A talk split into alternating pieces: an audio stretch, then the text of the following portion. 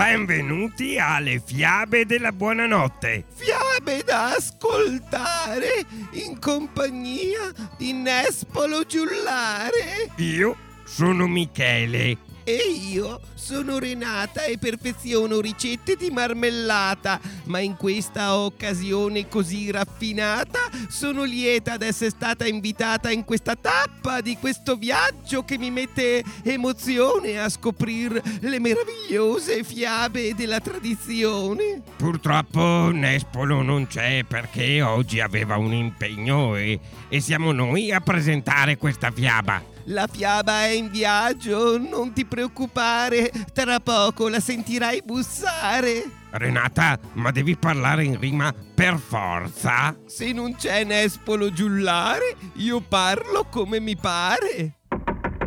E chi è adesso? Oh, per mille crostate di marmellata, che sia la fiaba già arrivata. Chi è? Ciao Michele, sono Capitan Mostarda, c'è Nespolo? No, è uscito a prendere lo zucchero. Per tutta la confettura di mirtilli che avrei voluto gustare. Volevo avvisarlo che avevo risolto il problema dello zucchero piantando 18.000 barbabietole da zucchero. Devo assolutamente fermarlo. Z, bravo, Charlie, Alfa. Signor sì, Capitan Mostarda! Mandate subito un messaggio telepatico a Nespolo e non fategli comprare lo zucchero. Agli ordini, capitano! Forza ragazzi, mandiamo immediatamente un messaggio telepatico. Un, due, un, due, un, due, un, due. Non comprare lo zucchero, non comprare lo zucchero. Ma può veramente farlo, Capitano Mostarda? Certo ragazzo, a parole posso fare tutto quello che voglio. Ehi, aspetta! Mi sta per arrivare un messaggio telepatico proprio ora. Sì, sta arrivando. È un messaggio telepatico con numero sconosciuto. È un indovinello. Sono verde e piccolino, tondo come un confettino. Me ne sto dentro a un bacello e mi chiamano.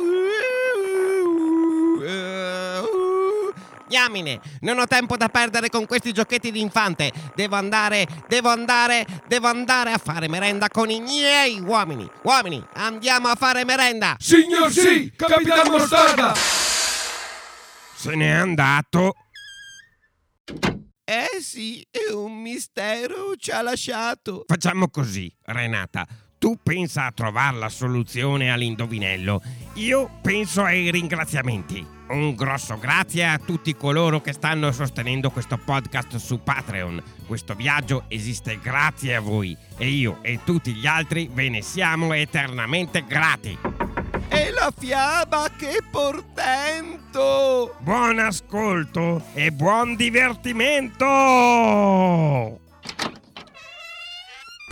Tratto dalla raccolta Le fiabe del focolare dei fratelli Grimm. La saggia Ghita.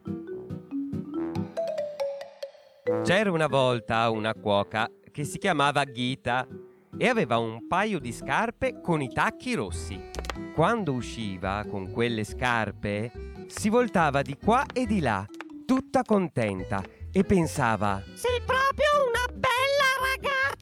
E quando tornava a casa, per la gioia, beveva un sorso di vino e perché il vino fa venir fame, assaggiava i suoi piatti migliori finché era sazia e diceva La cuoca deve sapere che gusto hanno le pietanze! Ora avvenne che una volta il padrone le disse Gita, stasera viene un ospite. Preparami per bene due polli. Sarà fatto! Rispose Ghita. Sgozzò i polli, li scottò, li spennò, li infilò allo spiedo e verso sera li mise al fuoco ad arrostire. I polli cominciavano a rosolarsi ed erano quasi cotti, ma l'ospite non era ancora venuto. Allora Ghita gridò al padrone. Se l'ospite non viene, devo togliere i polli dal fuoco, ma è un gran peccato non mangiarli subito mentre sono! Disse il padrone. Correrò io a chiamar l'ospite.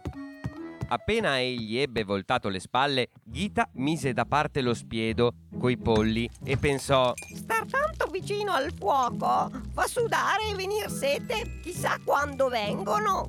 Intanto faccio un salto in cantina e bevo un sorso. corse giù, prese un boccale, disse Buon pro ti faccia, Ghita! e beve un bel sorso.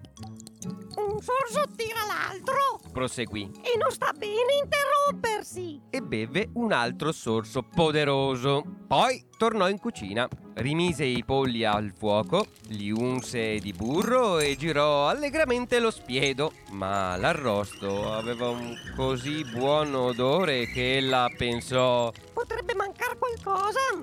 Eh, bisogna assaggiarlo. si leccò il dito e disse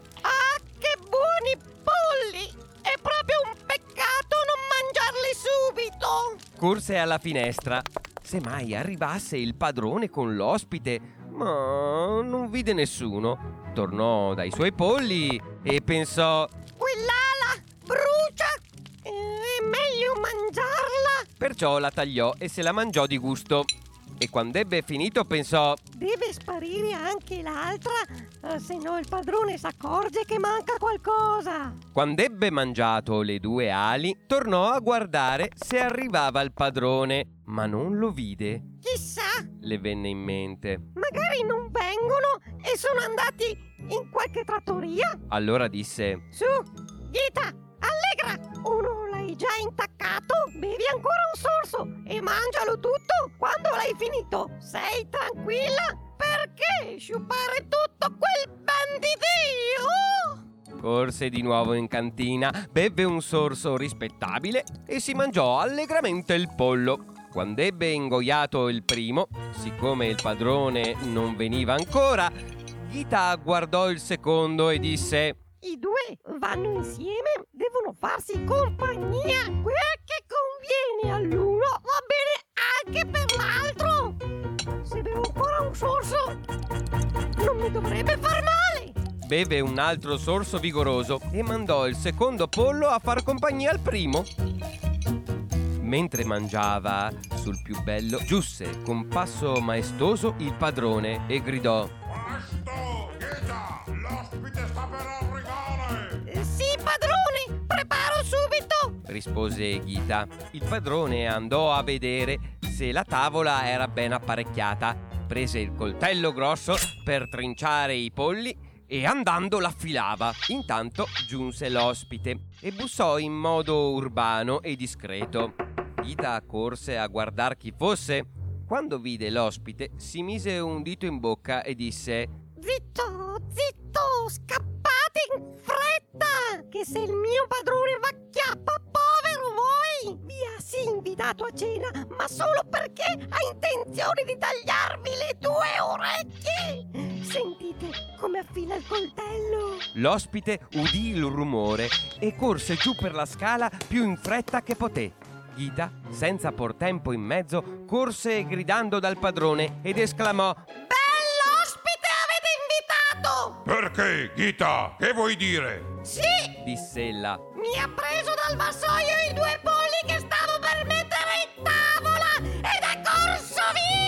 Bella maniera! Disse il padrone afflitto per quei due polli. Se almeno me ne avesse lasciato uno, che mi fosse rimasto qualcosa da mangiare! Gli gridò di fermarsi, ma l'ospite fece finta di non sentire niente. Allora gli corse dietro con il coltello ancora in mano e gridò Uno solo!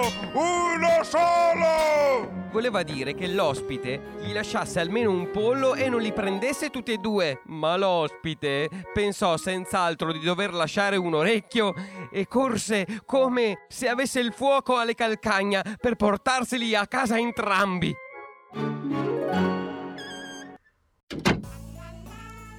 Anche questa fiaba è finita e speriamo l'abbiate gradita. Fateci sapere se vi è piaciuta e che cosa ne pensate. Lasciateci un commento o una recensione sul sito www.nespologiullare.it E se vi piace questo podcast potete sostenerlo anche su Patreon. Questo ci darà modo di produrre altre fiabe e in cambio potrete accedere a contenuti esclusivi. Renata, hai risolto l'indovinello? Eh, da un po' che ci penso e mi crea dello scompenso. Sono verde e piccolino, tondo come un confettino. Me ne sto dentro un bacello e mi chiamano... Pisello! Come? Pisello! Ah già, brava Renata. Lo vado subito a dire a Capitan Mostarda. Mi raccomando, diglielo di persona, meglio evitare di mandare messaggi telepatici in questi casi.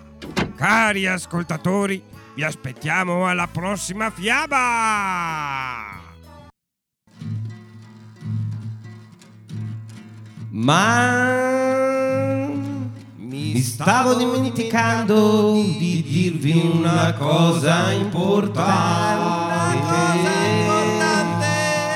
Per fortuna me ne sono ricordato perché volevo dirvi una cosa veramente importante.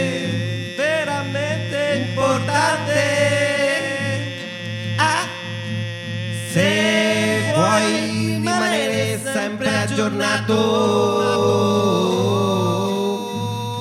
Sulle nuove uscite di queste fiabe, wow, wow, wow. segui il podcast, seguilo, metti segui, segui, segui. E Sarai sempre aggiornato sull'uscita delle nuove